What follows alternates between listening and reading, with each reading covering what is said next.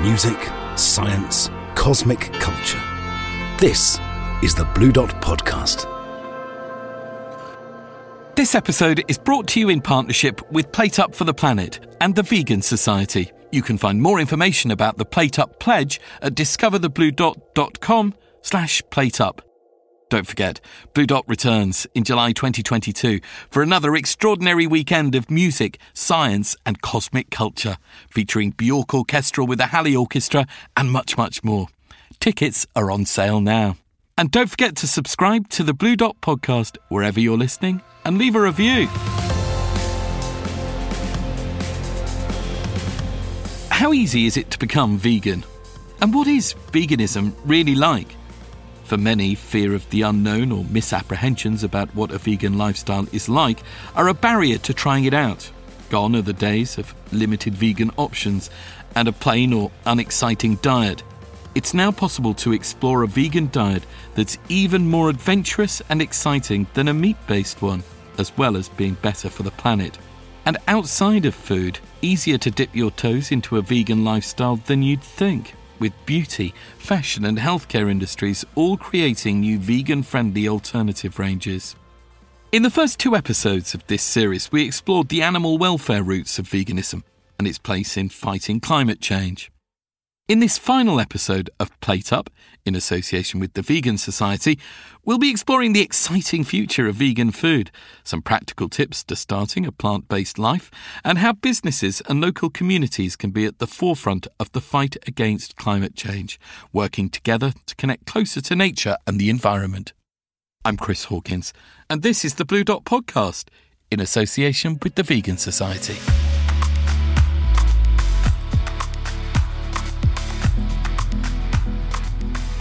So, if you've been listening to this mini series of the podcast and thinking about taking your first dive into veganism, you're probably wondering how easy it is to go vegan. What alternatives are there? And most importantly, can a vegan diet be healthy and tasty? Availability makes a huge difference, and as more of the high street stocks vegan options, so the barriers to trying veganism have disappeared. Food delivery services like the Mindful Chef and HelloFresh support vegan options. More and more restaurants now offer vegan options, and social media's full of an ever growing list of influential vegan tastemakers, with prominent chefs like Gaz Oakley and Ella Woodward, known as Deliciously Ella, promote a vegan lifestyle with cookbooks and blogs to show that the new world of vegan food is as inventive, tasty, and exciting as the meat based diets it replaces. When it comes to trying veganism for the first time, simple steps are often best. Meat Free Mondays have grown in popularity as an easy way to try veganism without ditching the life you're used to straight away. While the Vegan Society's Plate Up for the Planet campaign pushes people to try seven days of plant based living. If you're feeling really adventurous, Veganuary is a whopping month long opportunity to ditch meat and other animal products. That's not to mention everyday ways you can bring more veggies and plant based foods to your dinner plate. Growing your own fruit and veg, even if it's just small amounts, can help change your relationship with plant based food. While buying seasonal and local produce is not only better for you and the planet, but can make a huge difference to your local economy. And it's not all about healthiness. When it comes to treating yourself, the options these days are almost limitless. Wholesome Junkies are one of Manchester's best loved street food traders, proudly creating what they call vegan junk food. They were founded in 2017 with one aim to make delicious, creative plant based burgers and hot dogs using ingredients like seitan, truffles, and kimchi, and, as they put it, save the planet one dish at a time. So, the million dollar question how do they taste? Chelsea Campbell, the founder of Wholesome Junkies, is here to tell us. So basically, when I became vegan five years ago, it was very much still a vegan stigma of lentils, falafels, dals. Um, I don't eat that type of food. I never have. My mum used to tease me and used to ask me, "Oh, what do you eat as a vegan? Mung beans." I've never had a mung bean in my life. So I, I love food. I, I used to love really indulgent food. I'd eat my steak blue. Like I was yeah fascinated with food and it was it was a challenge to try and achieve those flavors five years ago that no one else really was sort of pushing those boundaries.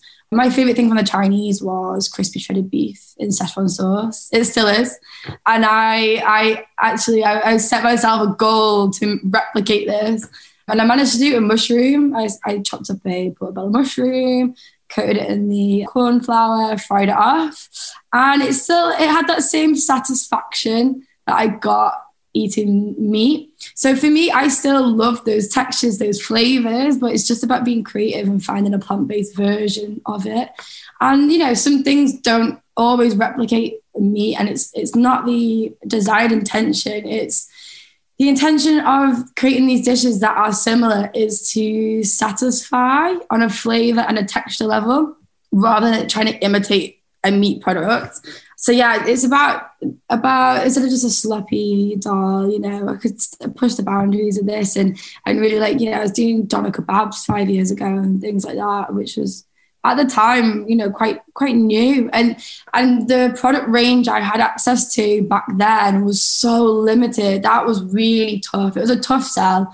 You know, I was making my mac and cheese from cashew nuts that I'd soaked overnight, and then I tried five different other ways, like boiling sweet potato and putting it squash and blitzing that down. And a lot of it was trial and error, and a lot of it was minging. I'm not gonna lie, but you you keep pushing on and, and testing new things, and and now it's so easily accessible to buy vegan products in a supermarket that you don't have to do that hard work anymore. it's so readily available. I was trying to like marinate a celeriac and then slice it to sort of make a pastrami, but I can just buy that now, uh, vegan pastrami. So yeah, it's just great having that absolute wall of selection in a supermarket now. It was a tough sell back in the day. and I'm a new vegan, really, in the grand scheme of things. I've only been vegan for five years. For the musician and activist Moby, veganism became a new career when he founded the fine dining plant based restaurant Little Pine in California back in 2015. It was named one of the Food Network's 20 best vegan restaurants in the US and has since led to Moby writing The Little Pine Cookbook, a collection of vegan recipes inspired by the restaurant's best loved dishes. Moby was inspired to create a restaurant that not only platformed vegan food for the mainstream, but was a home for the many different aspects of his vegan activism. Well, I've owned a couple vegan restaurants and I've invested in others so sort of what I was talking about earlier is as time has passed, I've tried to think like what are effective forms of vegan or animal rights activism. And I mean, one of the things that makes being a vegan activist so interesting or an animal rights activist so interesting is there's so many ways to advance the agenda. You know, if you are an activist interested in pancreatic cancer, pretty much all you can do is give money to charities that work on behalf of pancreatic cancer. Like there aren't products or movies or books about it really. Whereas with vegan activism, we can talk about human health. We can talk about worker safety. We can talk about communities, rainforest, animals, uh, deforestation, climate change, pandemics. Like there's so many ways to sort of discuss this. And to your question, I sort of have in my mind an activist portfolio, like a pie chart. And a third of that or a quarter of that is giving money to 501c3s. A quarter of it is developing my own content around animal rights activism. A quarter of it is investing in products, you know, with the idea of supporting them. And then a quarter of it is what we'll call other, you know, the flexibility of you know whether it's investment whether it's donation whether it's promotion and marketing for existing things. And what i'd seen having been vegan for such a long time is that vegan food in the early 2000s started to really have its moment. You know with restaurants like candle 79 in new york manna in the uk and a bunch of other restaurants around the world like suddenly vegan food wasn't terrible anymore and you could bring non-vegans to vegan restaurants and they would enjoy themselves. And what I also noticed as the 2000s progressed is that a lot of people who were ostensibly progressive were still eating meat. And I this was so inconsistent to me because like my progressive friends in Los Angeles like You know, they're driving electric cars, they're voting for Democrats, they were recycling, they were, you know, supporting organizations that worked on progressive causes, but they were still going to In and Out Burger. And so I opened Little Pine and my restaurant in New York, Teany, that I used to own. Um, I opened these as a way of sort of representing veganism in an incredibly attractive way. So it wasn't just about the food. Like with Little Pine, it was about the design, it was about the music playlists, it was about the waiters and waitresses, the you know the floor staff, their uniforms. It was about the aprons. everything was designed to represent veganism well. So it was very everything. My when I looked at the restaurant, when I looked at the menu, everything. The criteria was not making money. The criteria was not benefiting myself. It was simply, is this a good extension of animal rights activism? And then when the pandemic hit, I realized I could no longer own Little Pine, so I sold it to some friends of mine. So I still go there, but I don't. I'm not involved with it professionally. For Moby, vegan eating has changed considerably in recent decades, with perceptions of vegan food and adoption of vegan eating skyrocketing. Well, one statistic I think is interesting is that there are more vegan restaurants in a two mile radius of my house here in Los Angeles than there were in the entire world in 1987 when I went vegan. And I think there was this big moment, let's say in around, you know, early 2000s, when people realized that vegan food could be both delicious and disgusting and delicious and refined. You know, like basically vegan food could be fast food or it could be refined food. You know, it could be a deep fried veggie burger, or it could be, you know, going to upstairs at Candle 79 on 79th Street in New York. And that was such a change because up until that point, vegan food was health food. And I love healthy vegan food, but I also love that an 18 year old student can go get vegan junk food and a 36 year old financial advisor can go get expensive vegan food at some place like, you know, what was it, 11 Madison Park or whatever the name of that restaurant is. Like, so that's the change has been phenomenal. You know, the sort of the evolution of vegan food.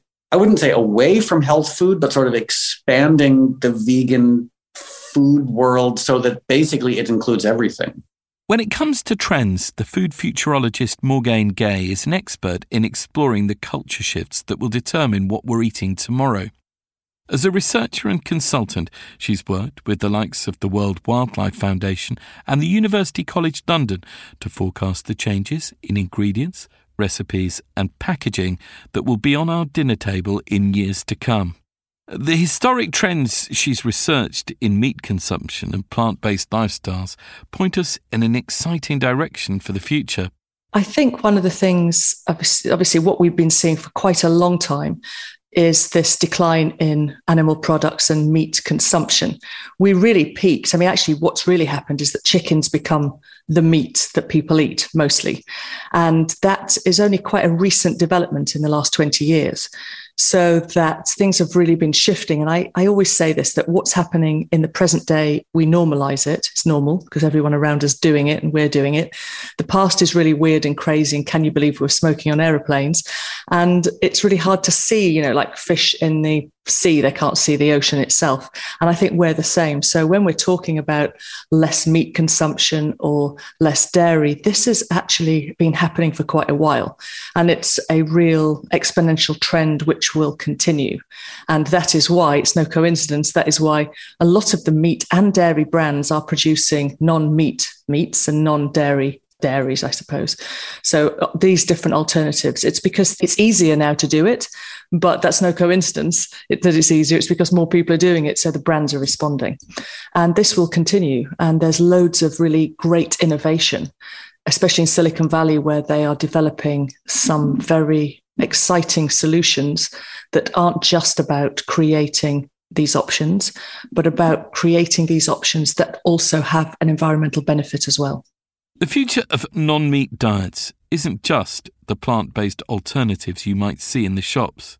At a time of fascinating innovation and new technology, Morgaine's research has found some possible new ingredients you might not have considered, including creepy crawlies and, incredibly, air.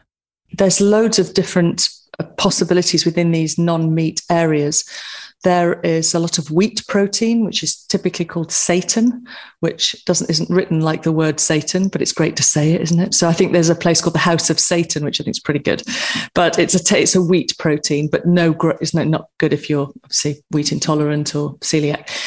Then there you've got all the you've got the tofu, which of course is a bean. Then you've got the fava bean type proteins like Oumph, which has come from Sweden, I believe yeah, then there's there's just so many iterations with mushrooms, with beans, with different with pea protein, which has been used quite a lot in lots of even including the different shakes and drinks and things like that. And then you've got the Quorn, which is again sort of a, another bit of the mushroom protein blended up, shaken up, pumped out. you know, I think a lot of the thing is that it's quite industrialized. And unless you are eating pure tofu, typically the type of fake meats are quite an industrial process. Well, of course, I mean, the insect conversation's been going on forever. I mean, I know I was talking about it about 15 years ago. And I think that there are a couple of fast food brands who are looking at creating something like an insect bite type thing. The blocker we have in this country with insects is that it's considered to be a novel food. And some insects, and of which there are th- about 3,500 different varieties. Some versions, some different types of insects have the same response as peanuts for people so who have anaphylactic shock. So there's some blockers to insects, but of course, two thirds of the world have been eating them for millennia, so it's pretty easy. But we also have a, a blocker because we talk about incy wincy spider. We're so we're socialized around ooh creepy crawlies, dirty things with arms, legs, and faces. We don't want to eat those in one go. So so that's a little bit of a difficult one, but it's out there. Of course, you've got all of the plant based proteins. Mushrooms are phenomenal in terms of packaging solutions and food solutions and texture. So they're great and all of the different pea proteins, beans, they can be made into uh, different substances. I think for me, but the most exciting thing, and this is really where the money is, is the air protein. And it's made from CO2, it's cleaning the air. And this is where the big money is in Silicon Valley right now. So many brands are creating this air protein. And the meat that comes from that air, that you know, is kind of the air protein makes almost like a probably looks like almond flour. And that is then fashioned into Quorn like meat, I suppose. And it's looking amazing. But it's also, of course, got these great environmental benefits so that we don't have to produce anything to make it. We just have to get the technology cheap enough so that we can all have that. While earlier in the series we spoke with Alex Sobel, MP, about the role of government in promoting animal welfare and veganism, innovation from businesses are driving forward veganism too, with some fascinating and exciting results.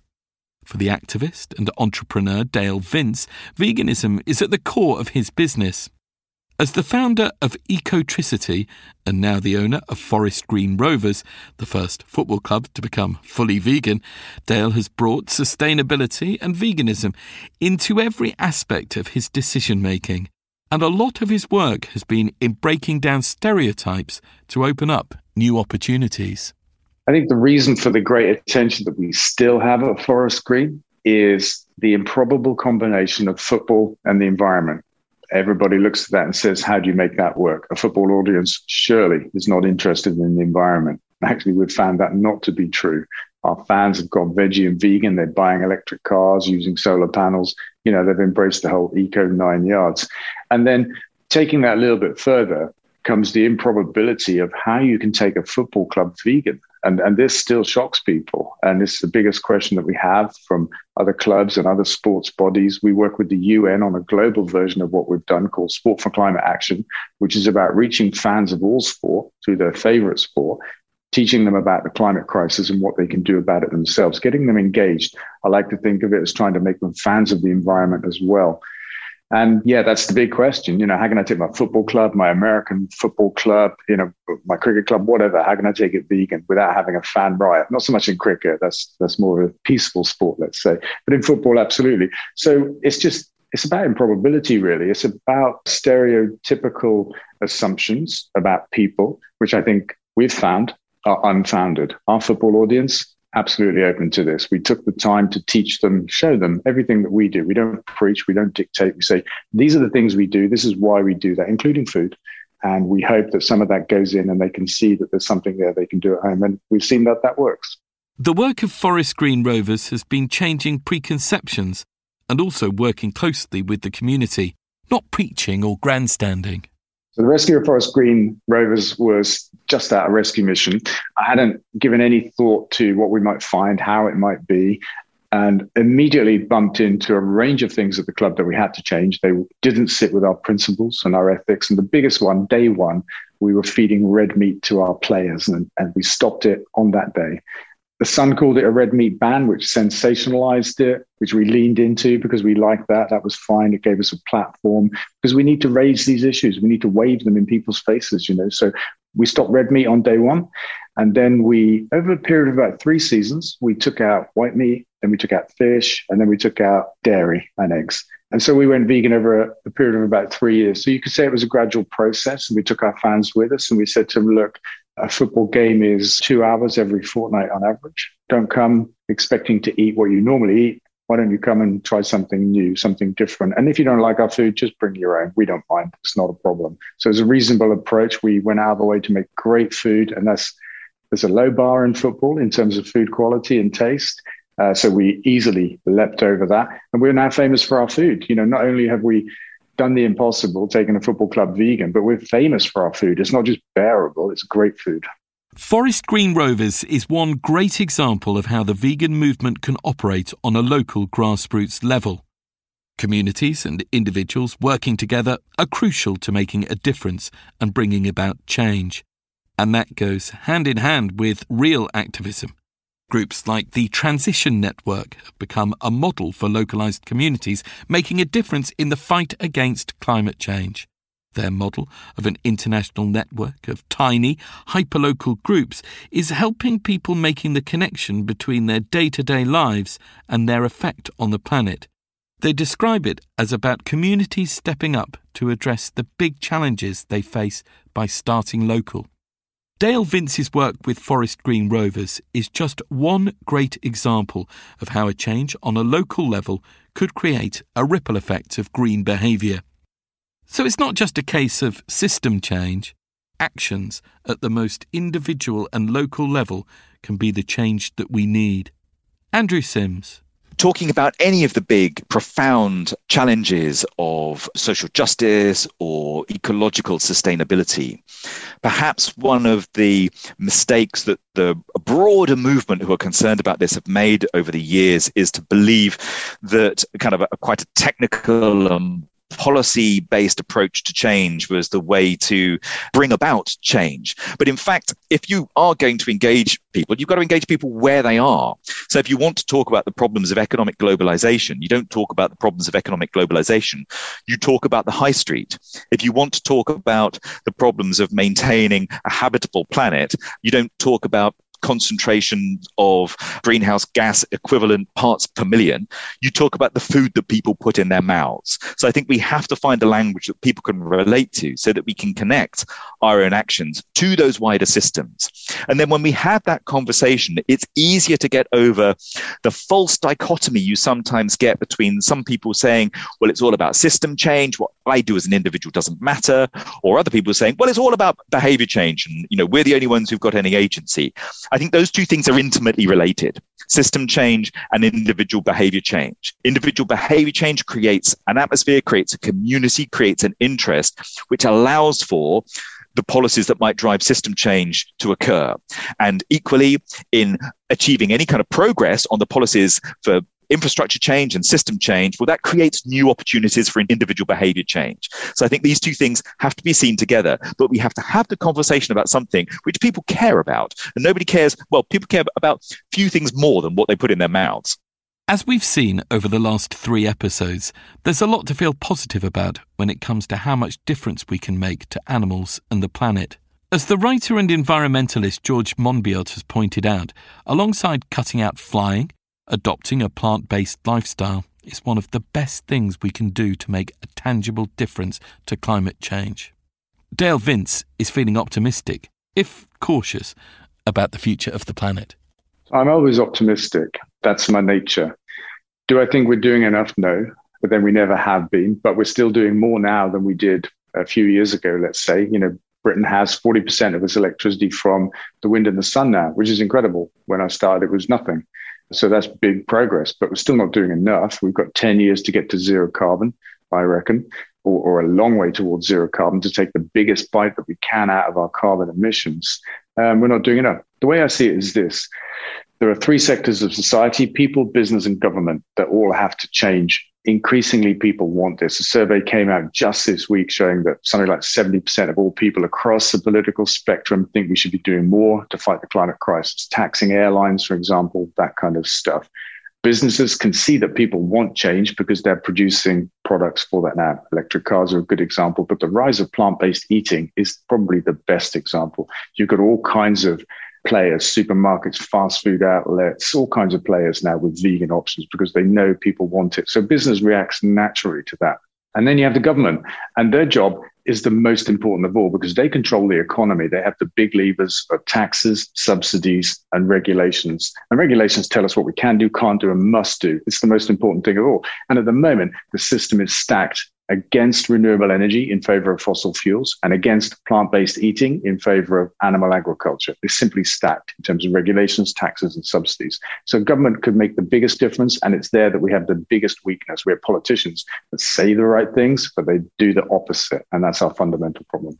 Switching to a vegan lifestyle comes hand in hand with other forms of sustainability, energy, travel, and a philosophy of minimalism, zero waste, and less consumerism. One reason for the decline in meat consumption and the increase in vegan living could be a wider shift in consciousness as we understand more about our own place in relation to the environment. Back to Morgaine Gaye. I think for me, one of the things that's really interesting about the time that we're in right now and what we're looking towards in the future is that things up until now, I would say up until really 2021, as we go forward, we're going to start seeing much more unity and almost like a connectivity between everything. So, between us as people, between the way that we think, the power of the human mind, how we affect nature, and how nature affects us. And I think that's really the bigger underlying trend or the bigger overarching question is what makes us human. And I think up until now, for many years, we've managed to separate ourselves from nature and gone, man and nature, we're separate, we're different. That's nature, I'm in nature. And we're going to start feeling a lot more connected. And I think that interconnectivity is going to be the thing rather than a government incentive, rather than anything else. It's going to be the way in which we start feeling and valuing feelings so much more in our day to day in businesses. I mean, not just in a woo woo way, but in a real practical way that is going to shift the way we eat, the way we live, the way we consume, and how we live on the planet. The challenges the climate faces are clear, but solutions do exist. As Andrew Simms points out, one of the barriers in achieving change is our own perception of the problem and each other. So, in achieving the change that we need to do, we've got an enormous number of challenges, very, very big challenges. Some of them are very practical, some of them are more ephemeral and harder to pin down. I think one of the most difficult challenges is actually belief in the possibility of change at the speed and scale that the climate science tells us is necessary. Now, in response to that, we run a project called the Rapid Transition Alliance, which is gathering evidence from history, but also from today and from all around the world that gives isolated examples that are not yet all joined up in everything from kind of transport to energy to food, where we have seen evidence that we can achieve change at a rapid scale that could potentially be increased in scale. Other big challenge, I think, is our belief in each other. Now, that might sound like a strange thing to say, but there's been a lot of research done on our value sets and how, which themselves underpin the kind of policies governments think they might be able to introduce. And what this shows is that whilst the great majority, well over 70% of people, walk around with cooperative, compassionate, caring, and concerning values and their attitude to the world, that we think other people have the opposite set of values and we're quite suspicious of other people and we think that other people are very selfish and sort of you know high consumers and and are not going to be open to change so i think one of the sort of missed great challenges is actually allowing ourselves to believe in each other's possibilities for change. Now, over and above that, there's some much more practical and kind of hard nosed things because we experience a lot of inertia when we try to achieve change because we are locked in to ways of doing things and we're locked in in lots of different ways. We're locked in by a system of economics that does not properly value the environment the biosphere our life supporting ecosystems and it also doesn't recognize that perhaps large parts of our ecosystems need to be left outside of all kind of marketized financialized considerations altogether now we're also locked in in terms of the infrastructure that we use which is a very high carbon infrastructure, our buildings, our transport networks. Those things are quite hard to change. But we're also culturally locked in. We're culturally locked in by a model which is constantly telling us that to live a good life, we need to consume more. We encounter thousands of adverts every day that address us as consumers and activate consumer type lifestyles and push materialistic type values. This makes it very, very difficult to change because we're constantly having that reinforced. I think one of the other big issues that we are going to have to deal with is that where the environmental message has got through, it's tended to focus on issues of just substituting a cleaner, greener kind of consumption for an older, more polluting kind of consumption. But I think what the science is telling us that, especially in the high consuming, wealthier countries, we need to go beyond that and look at absolute aggregate reductions in consumption.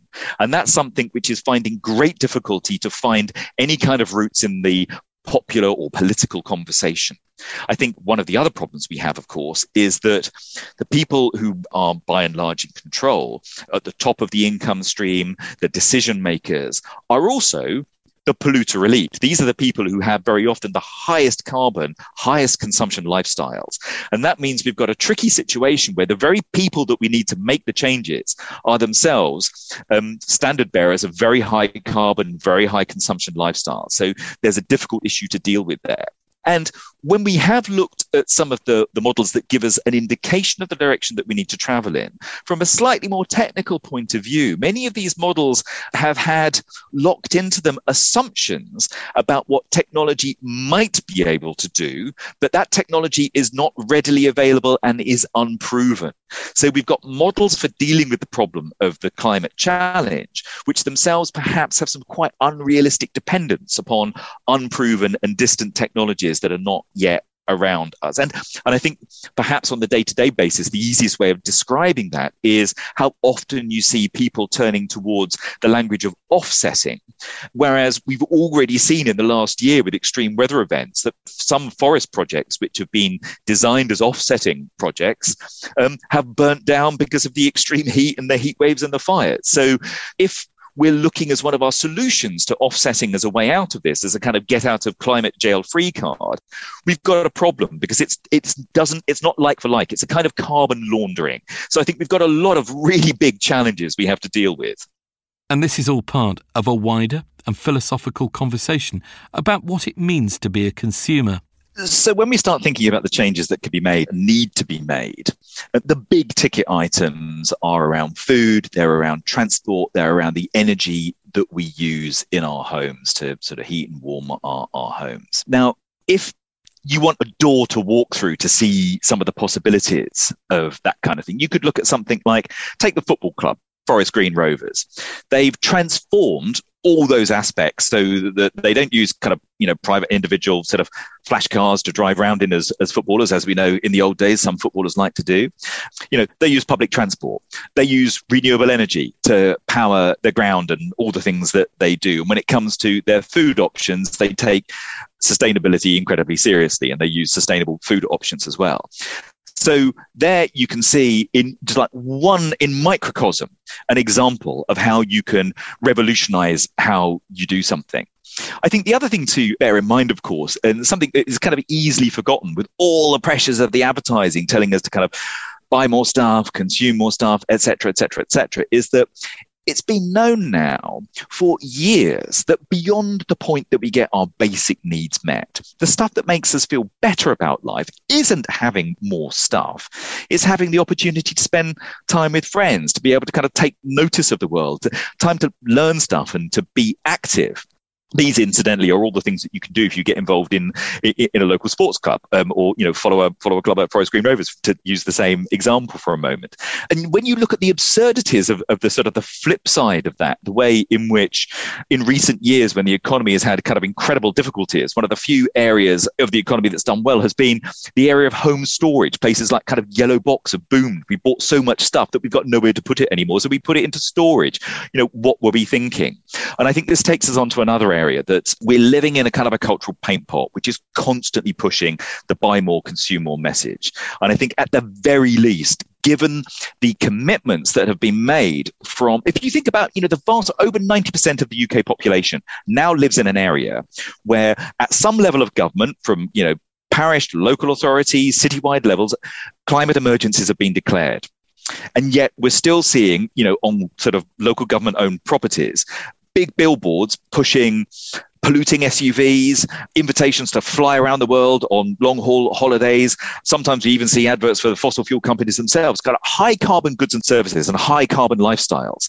We think that we've got to, in the same way that we brought an end to sports sponsorship of tobacco's sponsorship of sport and advertising of tobacco around sports, we want to see an end to the advertising of high carbon lifestyles. And just to continue with the sports example, at the moment, if you kind of turn on the TV and watch any football competition or pretty much any sports competition, you will see airlines, car makers, and fossil fuel companies all over it in terms of sponsorship. We've got to change this kind of cultural paint pot, which is normalizing high carbon ways of living. And it's worth remembering too that in making the changes that we're talking about from the roots up, you know, one of the big policy initiatives to make the change is the Green New Deal. We first proposed that in 2008.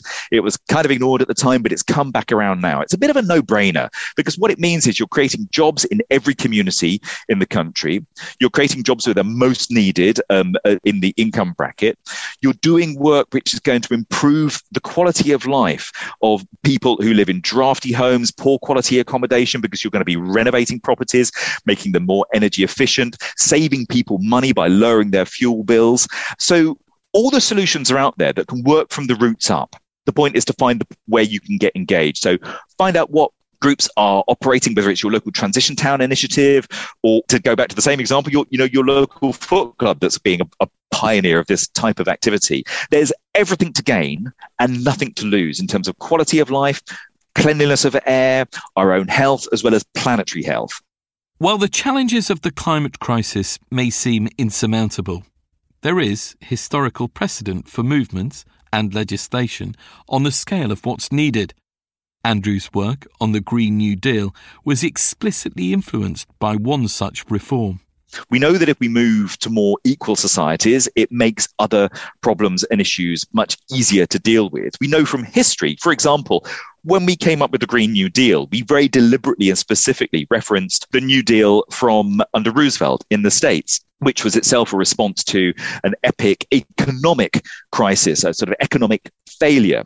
Now, with that massive public intervention, which also incidentally was crucial in creating some of the great preserved natural areas in North America, the national parks. And there was a um, system, the creation of the Civilian Conservation Corps, for example, which was a kind of a, a great previous example. It also led to a compression of income inequality and created a circumstance in which America, after the war, enjoyed some of its highest reported levels of life satisfaction. So, you know, we know these big changes can happen. History is full of them. If people want to see more examples of these, they can go to rapidtransition.org, where from all around the world, from throughout history, you can see moments in which changes have happened. So I would say to everybody, you know, what are we on the planet for? What are we going to do? How are we going to spend the rest of our lives? The things that we can engage in to tackle the climate crisis are things that will make life better for our children. They will make life better for people on the other side of the world that we've never met, but who we probably depend on in some way or other for our lifestyles, the food that we eat, the clothes that we wear. There is an act of putting together in which there can be a win win for humanity and the rest of life on Earth, but it does involve recognizing the need for change. And in recognizing the need for change, we all have some degree of agency in that. We have to be creative and imaginative and use it to our best abilities. And by doing so, we give other people permission to do likewise. And when we take those steps, we do not know what we might be capable of. History tells us we are capable of great things as well as very, very bad things, but we can do some really, really great things. And it is the era defining, the generation defining, the epoch defining challenge. And if we rise to it, we can make things better for everybody. So, when it comes to the future, there's a lot of cause for positivity. Both Moby and Andrew Simms are feeling inspired and hopeful there's a wonderful line, the insight from somebody who I read when I was a kind of a teenager and was kind of greatly influenced by a writer called Raymond Williams. And Raymond Williams wrote about how one of our great challenges was how we make hope possible rather than despair convincing. And I think we're living in that moment when that is our challenge. Oh, everything's inspiring. Everything is inspiring. I mean, the fact that Prince Charles came out the other day to talk about how he, you know, goes meatless many times a week. The fact that, you know, like the lead, some of the leading climate activists are now recognizing, like, oh, you have to be vegan. Uh, the Economist called 2020 the year of the vegan. That was, of course, before the pandemic happened. The products, the growth of veganism, the, the awareness of animal rights, the representation in major political parties, it's so inspiring especially compared to where things were 34 years ago. Like the growth has been phenomenal, but it's also, to put it in context, and I don't want to be negative, but like it's still minuscule, you know, like it's still tiny. And I'd say that, you know, there's kind of a simple fact is like humans either figure out how to live without oil and coal and gas and they also figure out how to live without meat and dairy production. And there's a chance that humanity will survive. If humanity doesn't figure those things out, we're done. It's not an elective thing. It's not something we can have an opinion about. It's like if you stand at the bottom of a hill and someone at the top of the hill pushes a giant boulder, if you don't get out of the way or fix it, you get killed. And the current sort of like environmental destruction, whether that's climate change, ocean acidification, deforestation, like everything, it's going to, unless we fix it, it's going to destroy us. It's going to destroy the only home we have. It's going to destroy most of the mammals on the planet. So I think people still think that they can have an opinion about climate change. And it's not, an, it's not, you can have an opinion about jazz. You can have an opinion about politicians.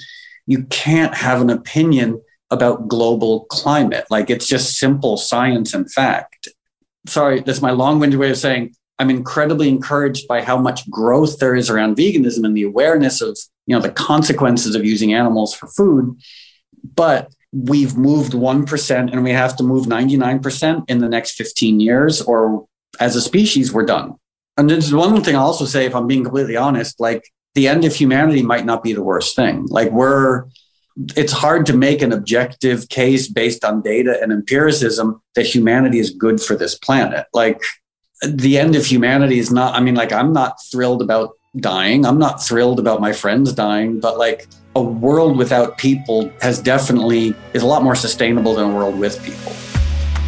As we discussed back in episode one of this series, the roots for veganism started in animal welfare the belief held by vegans that animals and humans should be equal. And as time's gone on, the reasons to try veganism have grown. Climate change, health, and food security could all be improved by moving from an animal based to a plant based diet. That's why the Vegan Society have launched the Plate Up for the Planet initiative, a simple campaign to help people give veganism a go for seven days. Over 21,000 people have already taken the Plate Up pledge and saving over a quarter of a million kilograms of CO2 from entering the atmosphere. That's the CO2 equivalent of driving a car around the world 23 times.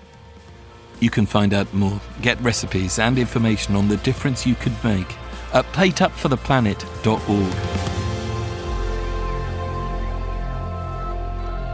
Thanks for listening to this special mini series of the Blue Dot podcast, brought to you in partnership with Plate Up for the Planet and the Vegan Society.